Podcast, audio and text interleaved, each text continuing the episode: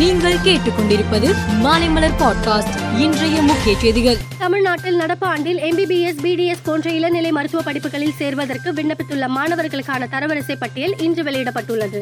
மக்கள் நல்வாழ்வுத்துறை அமைச்சர் மா. சுப்பிரமணியன் தரவரிசை பட்டியலை வெளியிட்டார். ஏழு புள்ளி ஐந்து சதவீத உள்ஒதுக்கீட்டு பிரிவில் சேலம் மாவட்டத்தை சேர்ந்த கிருத்திகா ஐநூற்றி அறுபத்தி ஒன்பது மதிப்பெண்களுடன் முதலிடத்தை பிடித்தார். மதுரை காமராஜர் பல்கலைக்கழகம் மூலம் கம்யூனிஸ்ட் கட்சியின் மூத்த தலைவர் சங்கரையாவுக்கு கௌரவ டாக்டர் பட்டம் வழங்க ஆவண செய்யப்படும் என முதல்வர் ஸ்டாலின் அறிவித்துள்ளார். கடந்த இரண்டு ஆண்டுக்கு முன் சங்கரையாவுக்கு தமிழக அரசு தகைசால் தமிழர் விருது வழங்கி கௌரவித்தது. நிலவின் தென் துருவத்தில் ஆய்வு செய்வதற்காக சந்திராயன் மூன்று விண்கலத்தை இஸ்ரோ விண்ணில் செலுத்தியுள்ளது. புவியின் சுற்றுப்பாதையில் நுழைந்து சுற்றி வரும் விண்கலத்தின் செயல்பாடு இயல்பாக உள்ளது. இந்த நீள்பட்ட சுற்றுப்பாதையை படிப்படியாக உயர்த்தி விண்கலம் நிலவுக்கு நெருக்கமாக கொண்டு செல்லப்படும். சுற்றுப்பாதை பாதையை உயர்த்தும் முதல் முயற்சி வெற்றிகரமாக நிகழ்த்தப்பட்டுள்ளது.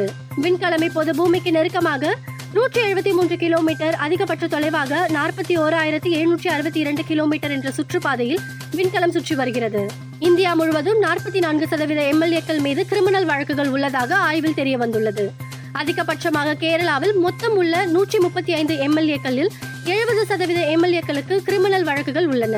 கேரளாவில் மருத்துவமனைக்குள் புகுந்து இளம்பெண்ணை கொலை செய்த சம்பவத்தில் கைதானவர் கொலைக்கான காரணம் குறித்து வாக்குமூலம் அளித்துள்ளார். பள்ளி பருவம் முதல் இருவரும் பழகி வந்த நிலையில் வேறொருவரை திருமணம் செய்து தன்னுடன் பேசுவதை நிறுத்தியதால் கொலை செய்ததாக அவர் தனது வாக்குமூலத்தில் கூறியிருந்தார். இஸ்ரேல் பிரதமர் பெஞ்சமின் நெதன்யாகு மருத்துவமனையில் அனுமதிக்கப்பட்டுள்ளார்.